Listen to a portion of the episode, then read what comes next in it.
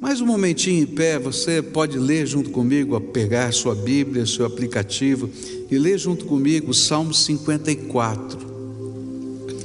Salmo que nós começamos a estudar hoje pela manhã.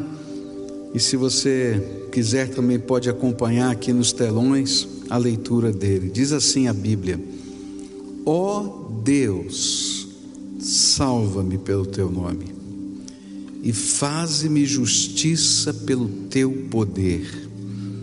Escuta, ó Deus, a minha oração e dá ouvidos às palavras da minha boca, pois contra mim se levantam os insolentes e os violentos procuram tirar minha vida. Eles não têm Deus diante de si.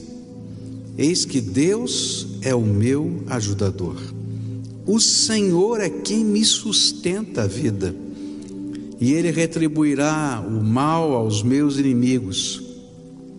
Por tua fidelidade, acaba com eles, e eu te oferecerei sacrifícios voluntariamente. Louvarei o teu nome, ó Senhor, porque é bom, pois ele me livrou de todas as minhas aflições, e os meus olhos viram a ruína dos meus inimigos. Você pode sentar-se, querido. Nós começamos a estudar esse salmo hoje pela manhã e aprendemos que ele foi um, um salmo escrito num momento crítico da vida de Davi, quando ele havia atendido uma ordem de Deus, tinha se dirigido a, ao território de Judá, e todo mundo dizia: Olha, lá não é seguro, a qualquer momento você pode sofrer uma emboscada e ser preso por Saul, que o perseguia porque Samuel havia é, ungido como rei e ele tinha um plano, matar o plano de Deus, o propósito de Deus, matando Davi. E então ele consulta outra vez o Senhor, vai para a cidade de Keila, porque Deus o havia mandado, liberta aquela cidade. E ali naquela cidade o Senhor diz para ele: agora está na hora de ir embora, porque o povo dessa cidade vai te entregar não é? A Saul. E ele então sai dali sem rumo. A Bíblia diz exatamente isso. Ele sai sem rumo. É, talvez ele pensasse que ali poderia ser um reduto de descanso, um reduto de, de parar, de, de fugir, porque ele não enfrentava a Saul, porque ele não queria lutar contra os seus irmãos. Então ele fugia de Saul. E aí então ele vai para o deserto de Zif, e os moradores daquela região é, denunciam a Saul que Davi está naquela região, e aquela região era de irmãos da mesma tribo dele. Saul diz assim para esses homens: volta lá e descobre exatamente qual é o esconderijo, quais são as rotas de fuga, porque eu quero armar uma emboscada.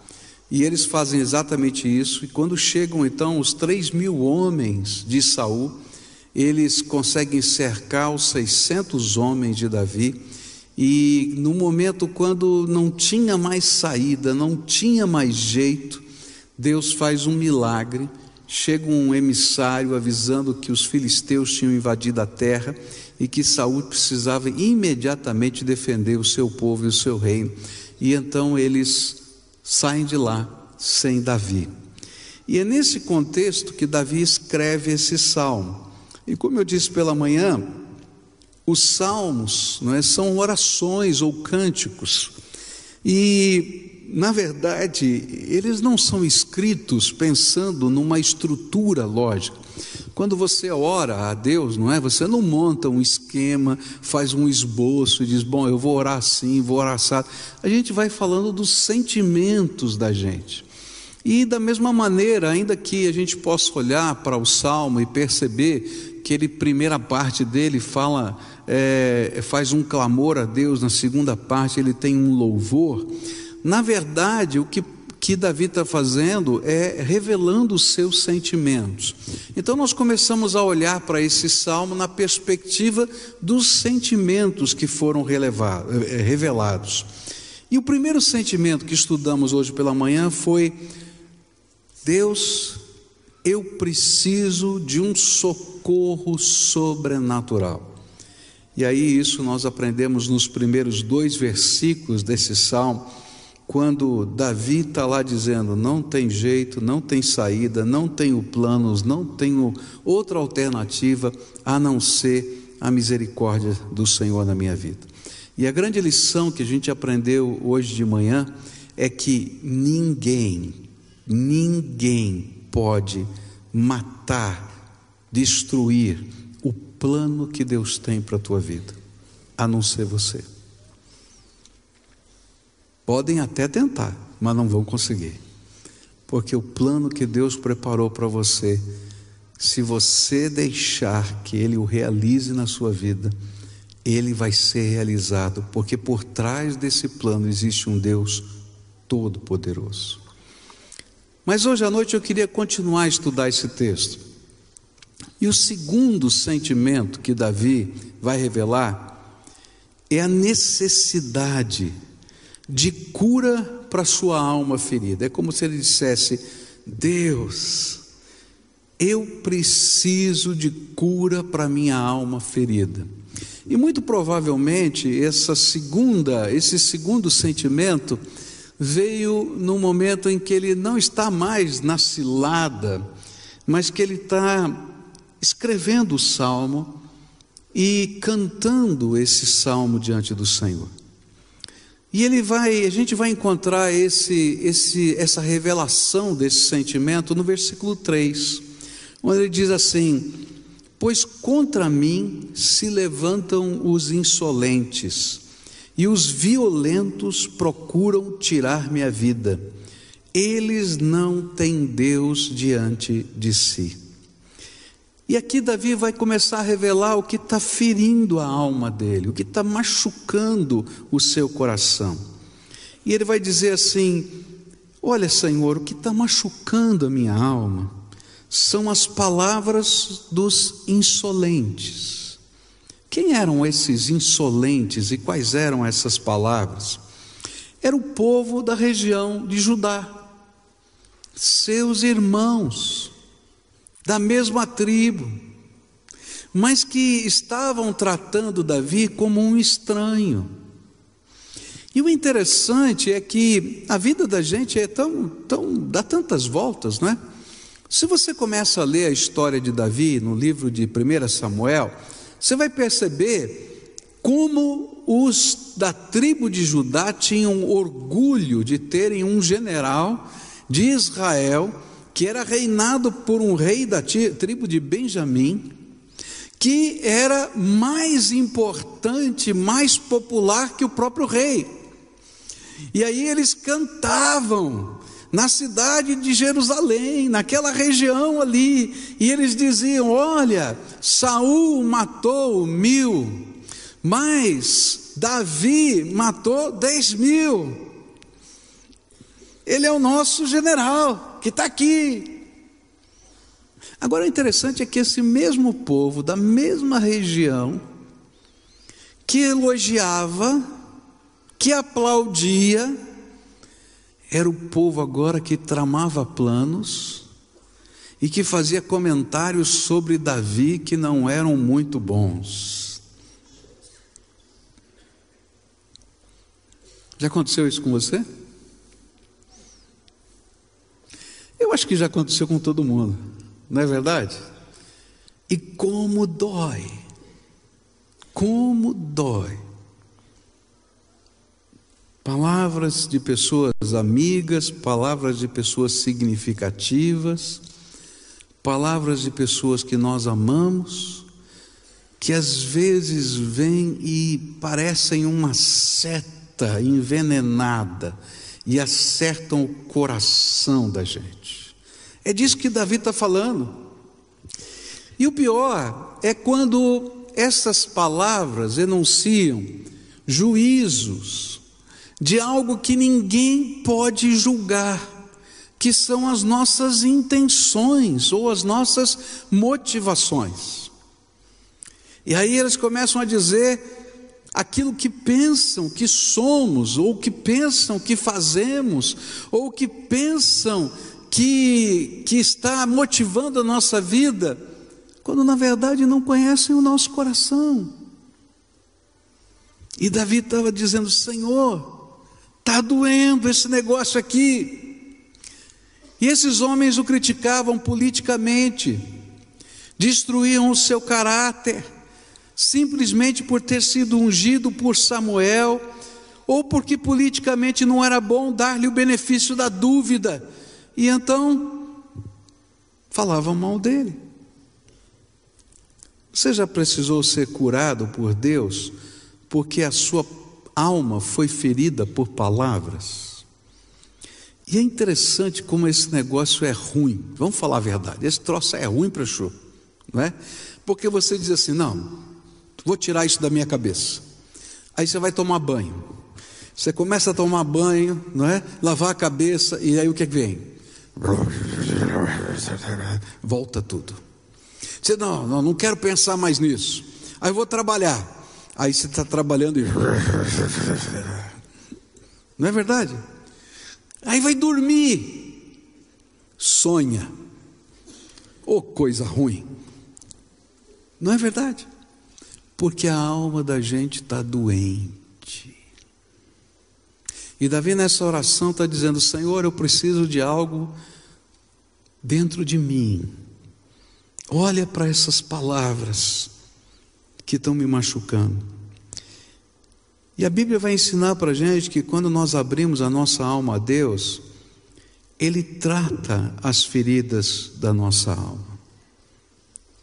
E eu acho tremendo os modos pelos quais Deus trata as feridas da nossa alma. Deus vai mandar Jonatas, filho de Saul, filho do rei, para tratar o coração de Davi. E olha só o que a Bíblia vai dizer. E então Jonatas, filho de Saul, se levantou e foi falar com Davi em Oreza, esse lugar onde ele estava, e lhe fortaleceu a confiança em Deus. É, é incrível. Deus podia ter mandado qualquer um, podia ter mandado o sumo sacerdote, podia ter mandado o profeta, não é verdade? Podia ter mandado um habitante da terra, e eu acho até que ele mandou, porque às vezes Deus faz isso com a nossa vida, mas quando a gente está tão ferido do jeito que está, a gente nem escuta. Aí Deus vai mandar o filho do rei. E a Bíblia diz que ele faz uma aliança com Davi naquele lugar. Que Deus tremendo é esse, que se importa com as feridas da nossa alma e as trata segundo a medida do seu poder e graça. Eu fico impressionado como o Senhor trabalha isso na minha vida e na sua vida. Às vezes ele simplesmente fala conosco: Filho, sou contigo. E dependendo do tamanho da ferida, é mais que suficiente. E a gente se levanta e vai para a vida. E aquilo parece que está tá resolvido dentro de nós. Outras vezes Deus vai mandar anjos dele, que ele envia para nos abençoar, para tratar nossa alma e nos fazer lembrar coisas que a gente não imaginava. E aí chega alguém na beira, lá no caminho da tua vida, que não tem nada a ver com o que você está vivendo, não sabe nada do que está acontecendo, e diz uma palavra. E aquela palavra parece que vai direto na ferida do teu coração, e você tem vontade de sair correndo para chorar num cantinho. Não é verdade isso? Deus tratando a nossa alma. Outras vezes são pequenos fatos que tocam a nossa alma e a gente vê determinadas coisas e a gente lembra dos feitos de Deus e aí o Senhor começa a tratar a nossa alma. Uma coisa eu sei, quando abrimos o nosso coração, Deus é poderoso para curar as feridas da nossa alma. Mas toda vez que nós trancamos a porta do nosso coração, a ferida aumenta. Toda vez que a gente esconde a nossa dor debaixo do tapete, cheira mal. Toda vez que a gente tenta lidar sozinho com as dores da nossa alma, a gente fica doente.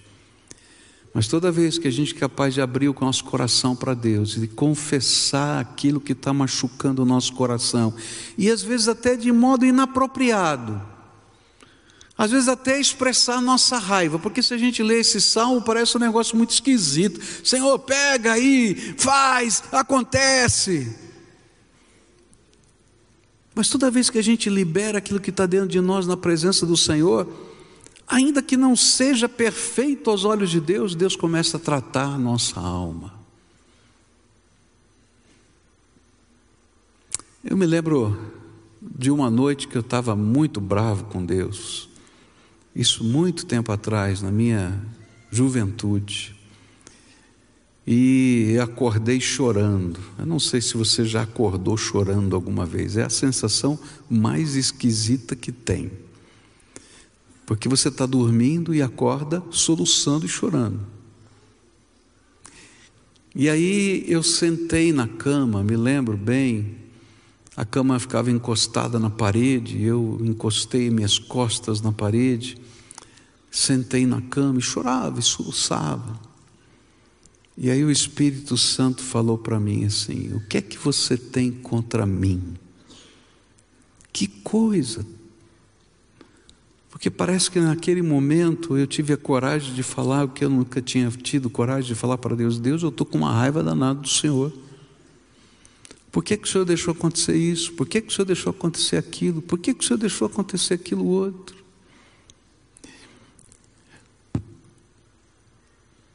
Deus nem sempre espera a oração perfeita que saia dos seus lábios, a oração que você estrutura e organiza. Deus é seu pai que quer ouvir o que está dentro da alma do seu filho. E às vezes de uma maneira desordenada, de uma maneira até louca. A gente expõe os sentimentos da nossa alma. E o meu pai, o seu pai, é capaz de amá-lo tanto, de tratar as feridas da sua alma e a sua própria loucura interior. E era isso que estava acontecendo com Davi. E os fatos que vão acontecer nessa história vão ilustrar, e daqui a pouco eu vou contá-los para você.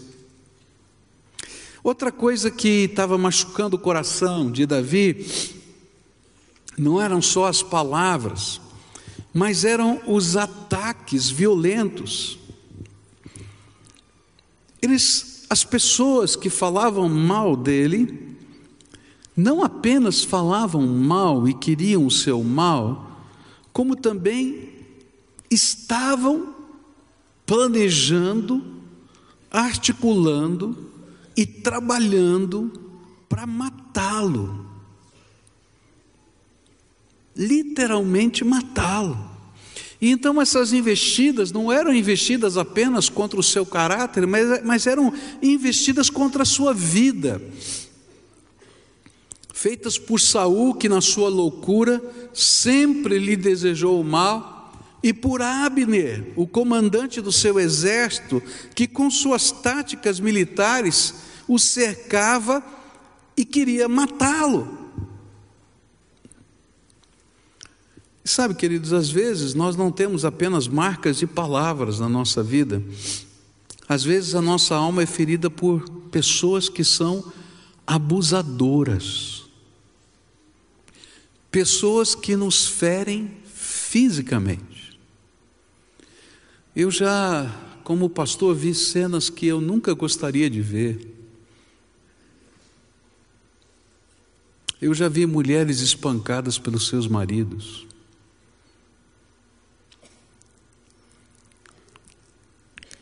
Eu já vi pessoas que tiveram que fugir no meio da madrugada das suas casas, não uma, mas várias, para não serem mortas pelas pessoas que um dia disseram num altar, numa igreja, que iriam amá-los até a morte. E aí, literalmente, queriam matá-las.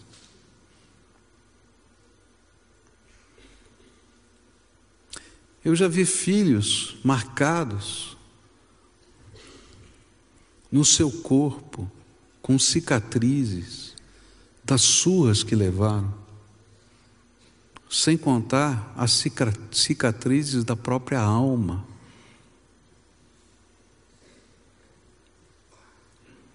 Eu já vi muitos tipos de abusos na minha vida. Gente que não tem como não ter passado por isso e não ser, de alguma maneira, ferido, tanto física quanto emocionalmente.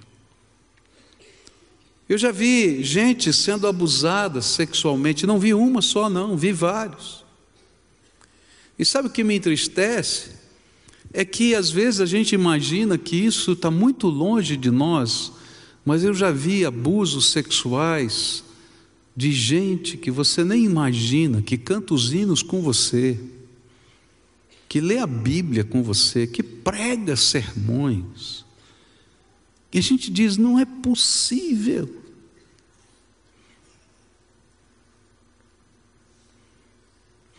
Eu me lembro de uma menina de 15 anos de idade que eu fui convidado para atender. A família estava preocupada com essa menina, porque ela tinha alguns sintomas muito estranhos.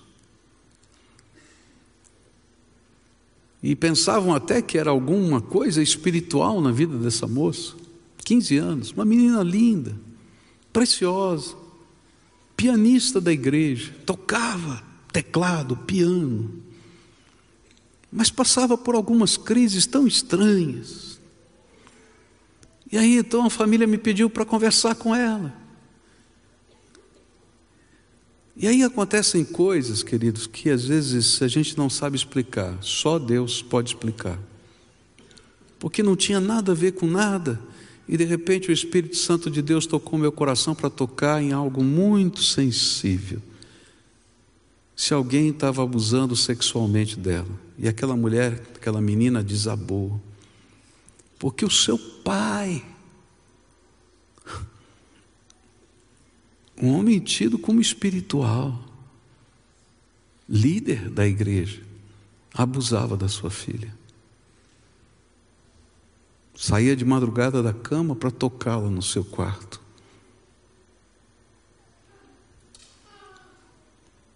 Como não ficar ferido, magoado, machucado? Como entender e separar que Deus me ama quando alguém que diz que Deus ama faz isso e que diz que me ama faz isso? Por isso, muitos de nós trazemos nos nossos corpos e não só em nossa memória as marcas da nossa dor. Mas há algo tremendo, libertador, que a Bíblia me ensina é que quando abrimos a nossa alma diante do Senhor, podemos descobrir que o óleo do Espírito Santo é poderoso para tratar as feridas e fazer de nossas cicatrizes testemunhos da nossa restauração. Há um Deus que se importa Naquela tarde, quando eu falava com aquela menina de 15 anos, e Deus me revelava o que estava acontecendo, o temor do Senhor veio no coração daquela menina para dizer: Deus de fato me ama, porque revelou para o meu pastor o que está acontecendo comigo. E sabe o que aconteceu? Até hoje, mulher com filhos, continua a tocar e louvar a Deus como ninguém porque há um Deus que pode curar as feridas da nossa alma. Quando Deus cura as feridas da alma, Ele não nos faz esquecer dos fatos, mas Ele cura a dor que eles produzem dentro de nós, e nós somos capazes de viver e de sermos felizes e não estamos fadados à desgraça que um dia impuseram sobre nós. Davi estava dizendo: Senhor, o que vai acontecer comigo? Eu não estou entendendo. Eu acho que foi por isso que, quando houve o grande livramento, Davi colocou uma pedra, um memorial. Eu falei disso hoje de manhã. Ele colocou um marco, ele chamou aquilo de pedra da ajuda, e ele queria que sempre ele lembrasse de que se Deus é por nós, quem será contra nós? E se eu tenho marcas na minha vida das violências, sejam elas com palavras ou gestos, atitudes ou até toques em mim, essas marcas não podem me impedir que o bom propósito de Deus se realize na minha vida. Nada pode roubar o que Deus tem planejado para mim. E Davi podia pensar assim: nem todo o exército de Saul e as táticas militares mais competentes de Abner são capazes de impedir que Deus me faça rei de Israel.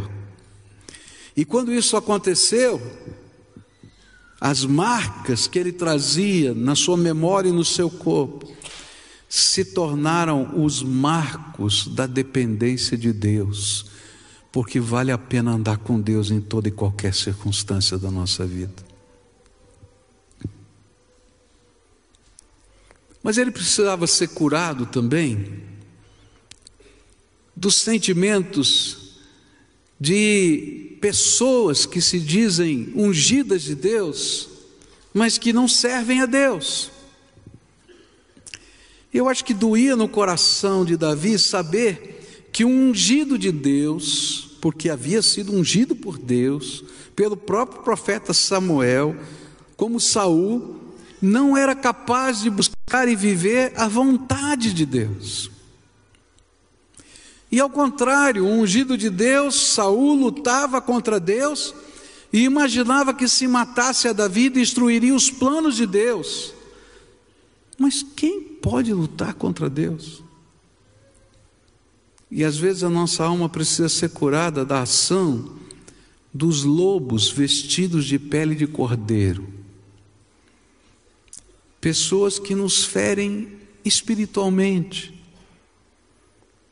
os que deveriam caminhar conosco na fé, mas trabalham para dividir o rebanho de Deus.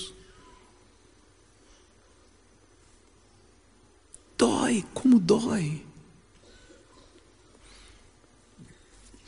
Quando eu era adolescente, ou pré-adolescente, eu comecei a pregar com 12 anos de idade. Meu primeiro sermão foi numa praça pública. A nossa igreja, a nossa união de adolescentes estava participando de uma maratona, e nessa maratona tinha uma série de tarefas que estavam sendo passadas para todas as uniões de adolescentes do Brasil todo, e uma delas era fazer um culto em praça pública. E aí disseram: ok, vamos fazer o culto em praça pública, e quem vai pregar? E todo mundo olhou para mim e falou: Você. Eu nunca tinha pregado. Eu já tinha um chamado, mas eu nunca tinha pregado. E então fomos para a praça pública. E aí preguei. E aí me apaixonei pela pregação. Aí todo domingo eu ia para a praça pública pregar. E pregava na união de adolescentes. E pregava em outros lugares. Às vezes as mensagens eram mansas e calmas, às vezes eram muito bravas. Mas como doeu quando um dia o líder daquele grupo de adolescentes marcou uma entrevista com a minha mãe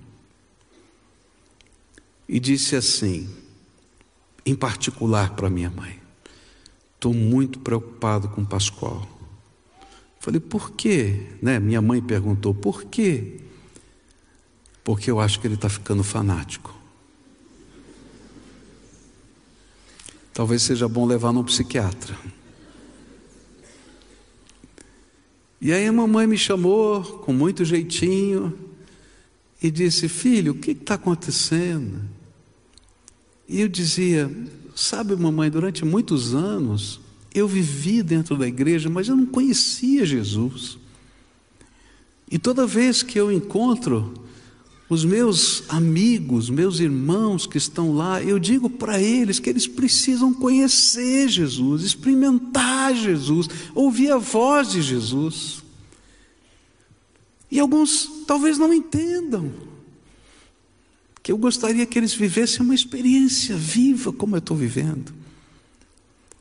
Mamãe chorou junto comigo porque eu chorava, me abraçou e me abençoou.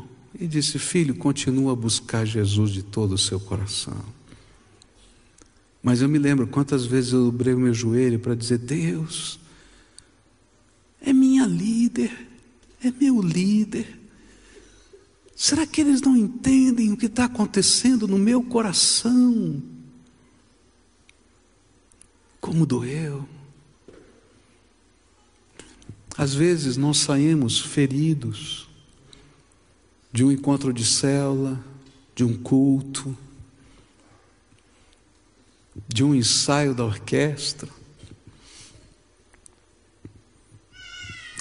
Porque a nossa luta não é contra carne e sangue, mas sim contra principados e potestades, diz a palavra de Deus. E o inimigo sabe como dói. E sabe para que que essas coisas acontecem ou por que que elas acontecem?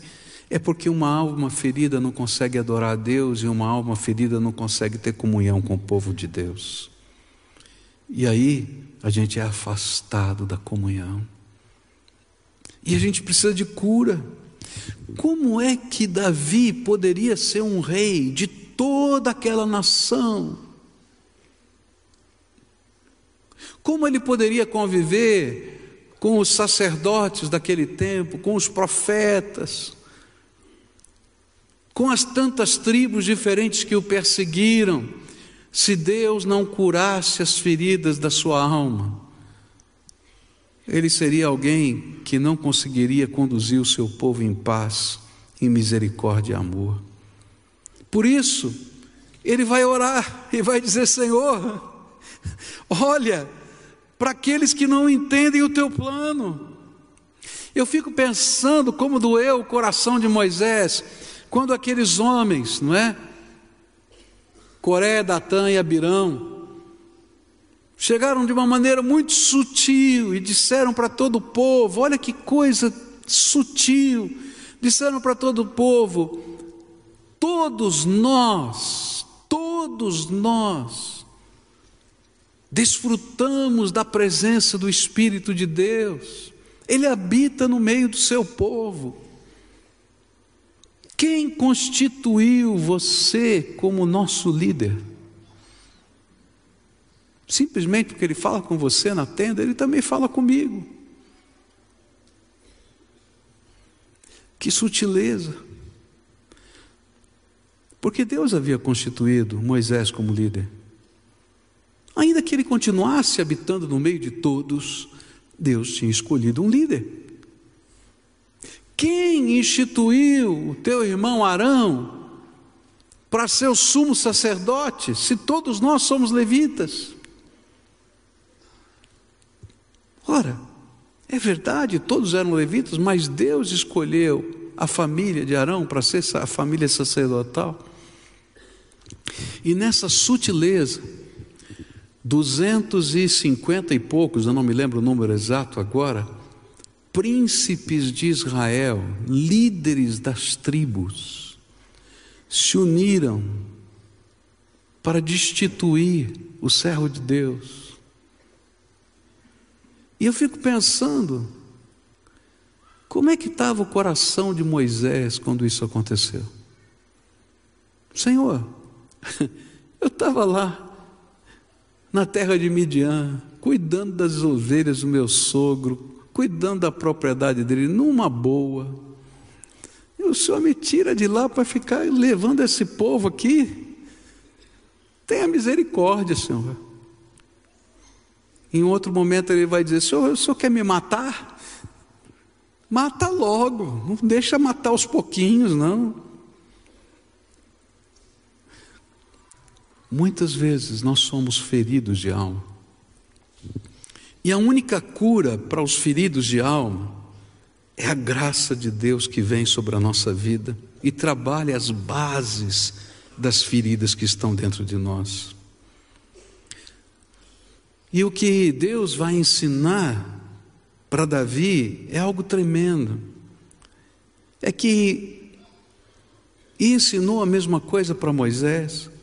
É que essas pessoas que nos ferem espiritualmente, eles não estão lutando contra os servos de Deus que estão no centro da vontade de Deus, mas eles lutam contra o próprio Deus que os instituiu e que os colocou naquele lugar.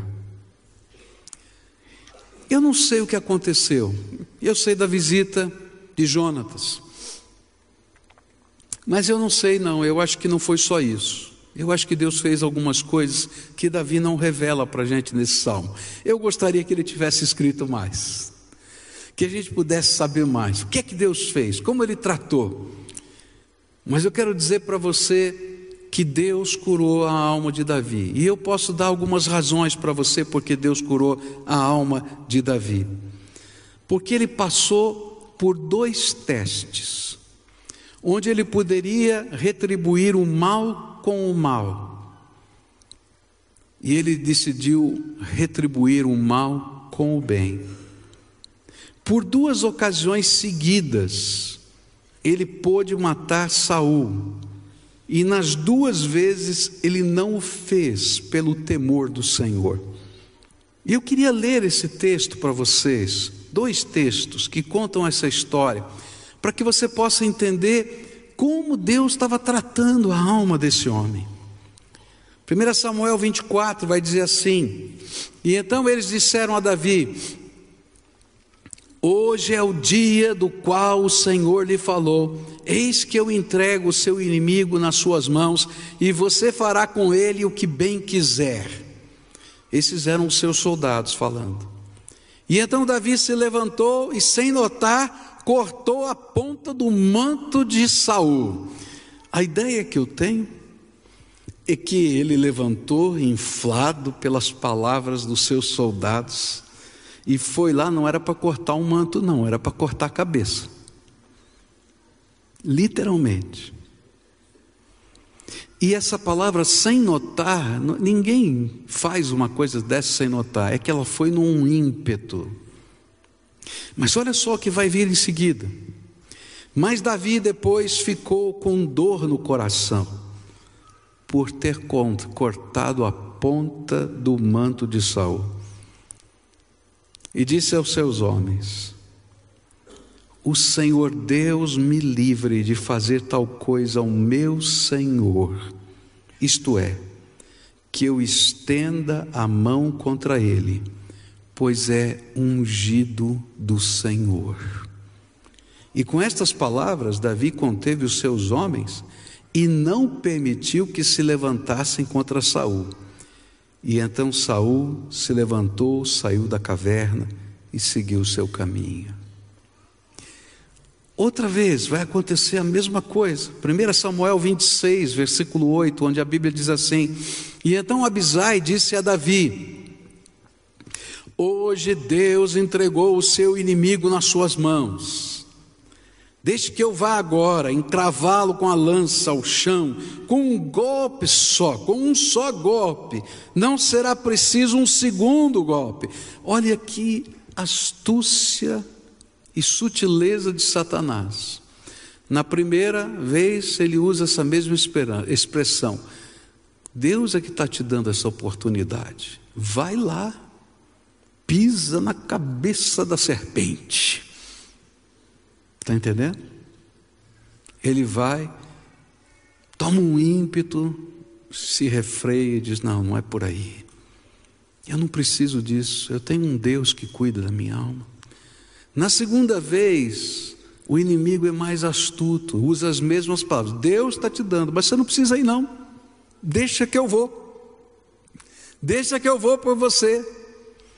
E olha, eu sou tão forte, tão bom que não vai precisar de dois, duas vezes a lança. É uma só que eu acabo com ele. Mas olha só a resposta. Davi, porém, respondeu a Abisai: Não o mate, pois quem pode estender a mão contra o ungido do Senhor e ficar inocente. E Davi continuou: Tão certo como vive o Senhor Deus, Ele mesmo o matará.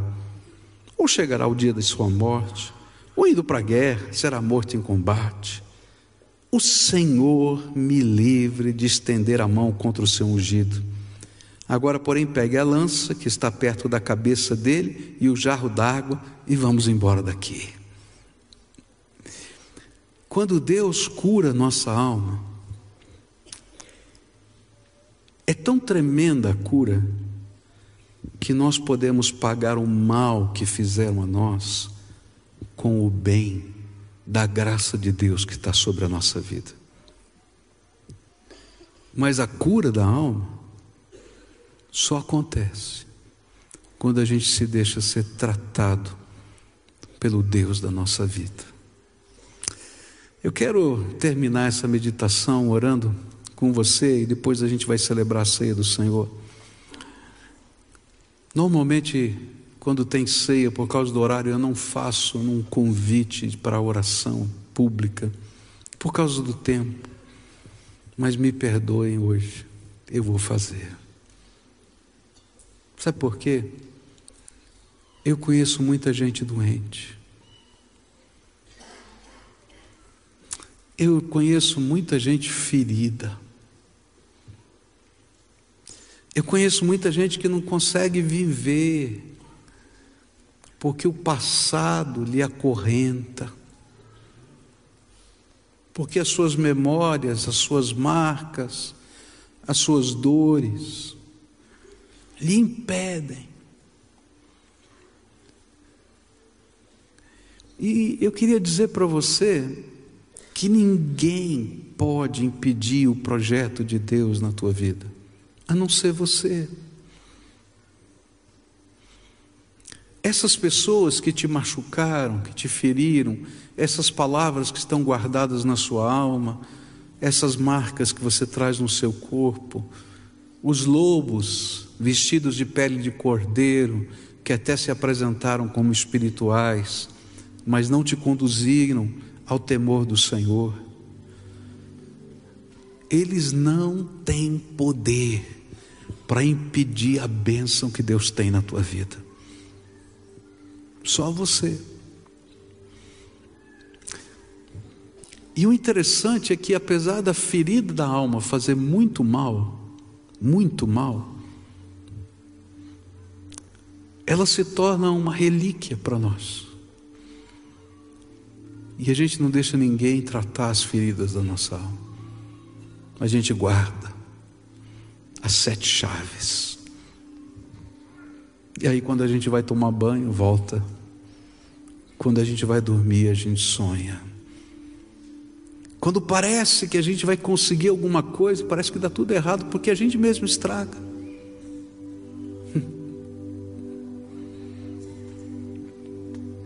Porque essa dor que está aqui dentro, a gente a toma como se fosse um desígnio que eu não posso mudar. Quando Davi orou essa oração e tantas outras que ele fez, e revelou as suas dores a Deus, ele cria que havia um Deus que podia pegar até as emoções mais estranhas da sua alma mata, faz, acontece, para tratá-las. E Deus a tratou tão bem, as tratou tão bem, que quando ele podia dizer agora, ele disse: Não, ninguém vai destruir o plano que Deus preparou para mim. Ninguém, nem eu. Eu quero ele inteirinho para minha vida. Por isso, nessa noite eu queria orar por você. Uma oração de cura. Uma oração de confissão de dores da nossa alma. Uma oração de pedido de socorro. Uma oração pedindo que a misericórdia de Deus se manifeste na nossa fraqueza. Pedindo que esses pensamentos que vêm automaticamente e constantemente possam ser tratados pelo Senhor. Eles não vão desaparecer. Eles vão voltar amanhã, vão voltar depois de amanhã, mas o Senhor vai estar com você a cada dia que voltar, e você vai dizer: Senhor, eu coloco nas tuas mãos. E pode colocar junto a tua raiva, a tua dor, porque Ele vai tratar, e no momento oportuno, Ele vai revelar o jeito dele de fazer as coisas. Eu acho que os anos se passaram, e cada dia que Davi lembrava da vez que ele cortou o manto de Saul ou que ele tinha a lança na mão e não fez o que eles, até os seus soldados achavam que ele tinha que fazer, ele disse: Obrigado, Senhor, porque tu és o dono do meu futuro e não essas pessoas, e eu vou colocar a minha vida nas tuas mãos. Então, se você é essa pessoa que está com a alma ferida, hoje eu quero orar por você. E eu vou convidar você para sair do seu lugar. Vem aqui rapidamente para a gente orar. Uma oração de cura, de libertação, de transformação. Uma oração que é remédio para a alma. E a gente vai continuar orando. Você vai levar essa oração para a tua casa e você vai continuar na presença de Deus, falando das suas dores, das suas marcas e deixando Deus tratar a tua vida, porque é do jeito dele que as coisas vão acontecer. Se as marcas estão na mente, a gente vai colocá-las diante do Senhor. Se estão no corpo, a gente vai colocar nas mãos do Senhor. Se estão no espírito da gente, naquele lugar mais profundo da comunhão com o Pai, a gente vai deixar o Senhor tratá-las porque ninguém, ninguém pode roubar o plano que Deus tem para você.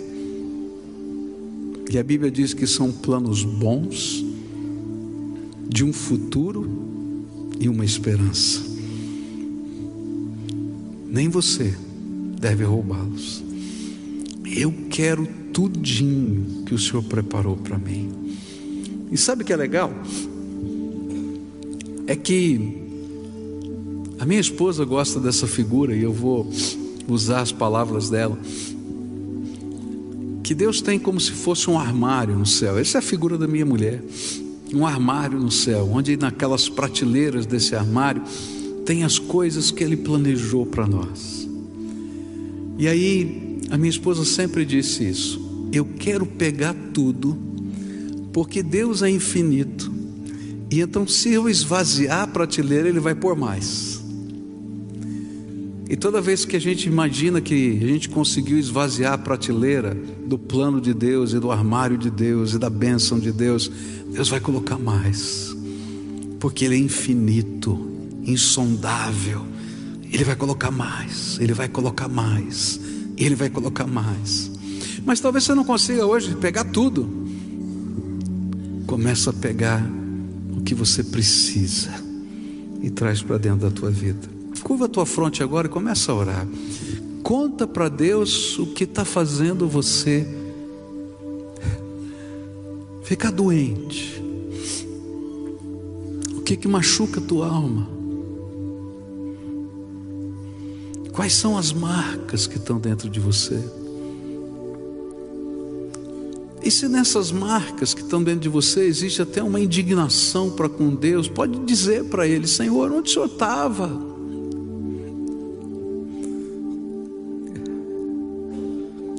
Porque Deus pode tratar até as dores que você tem para com Ele.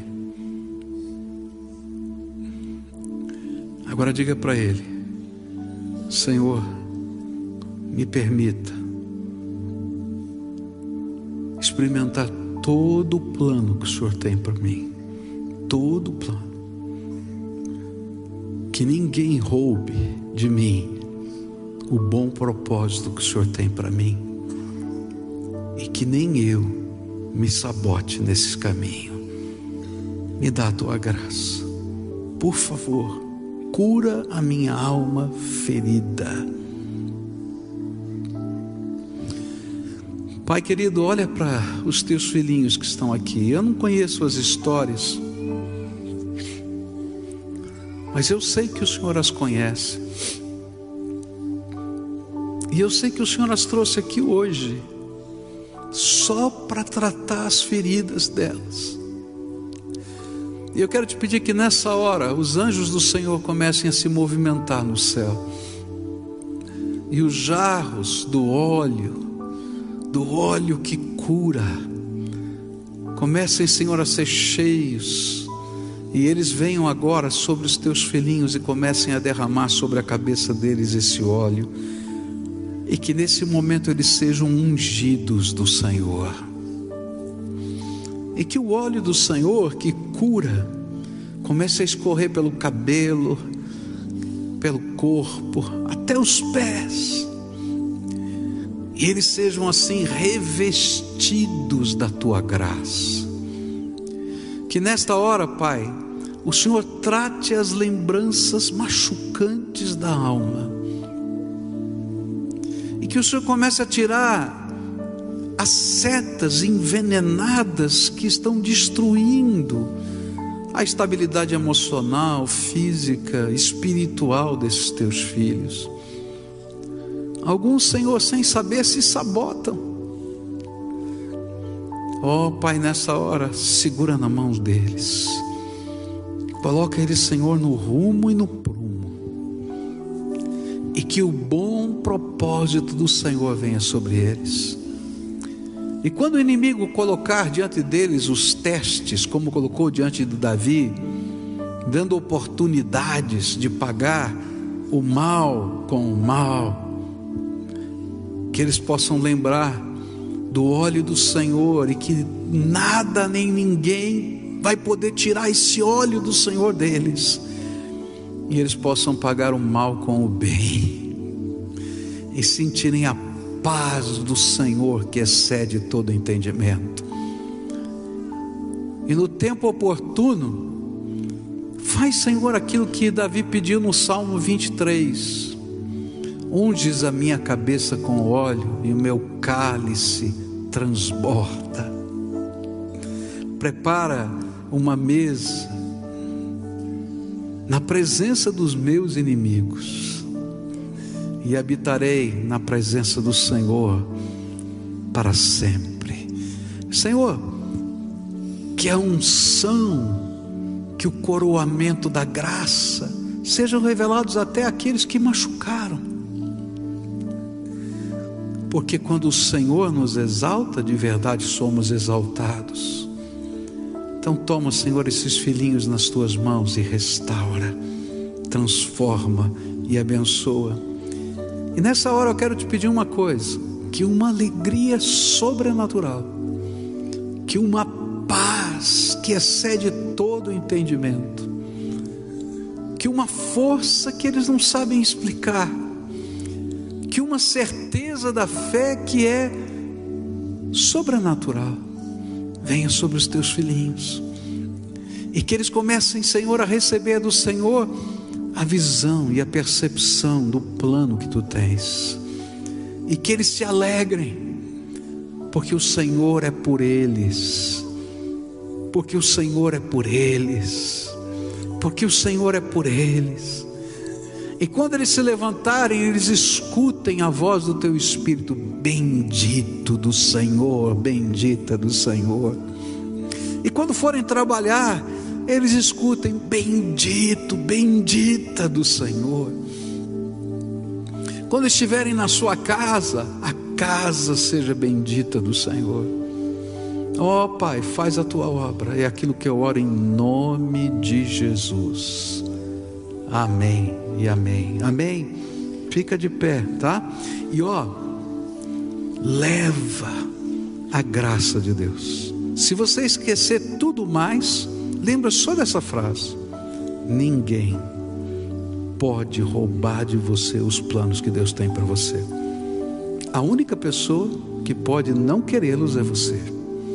Então, queira, deseje, busque porque ninguém está fadado àquilo que lançaram sobre você. Recebe aquilo que Deus tem para você, amém? Vai na paz do Senhor.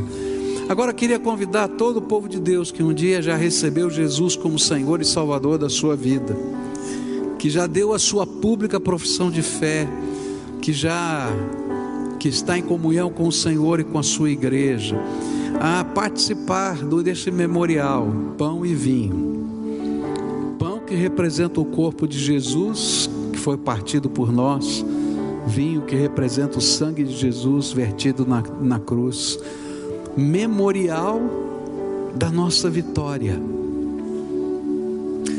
Davi colocou uma pedra para que ele sempre lembrasse que a vitória vinha do Senhor na vida dele. Jesus deixou um memorial, o pão e o vinho, para lembrar que a nossa vitória vem do Senhor todos os dias da nossa vida. Então, fica de pé, levanta a sua poltrona para que os diáconos possam passar. Mas lembra, lembra que nós estamos celebrando a vitória daquele que morreu na cruz por mim, para que eu fosse vitorioso.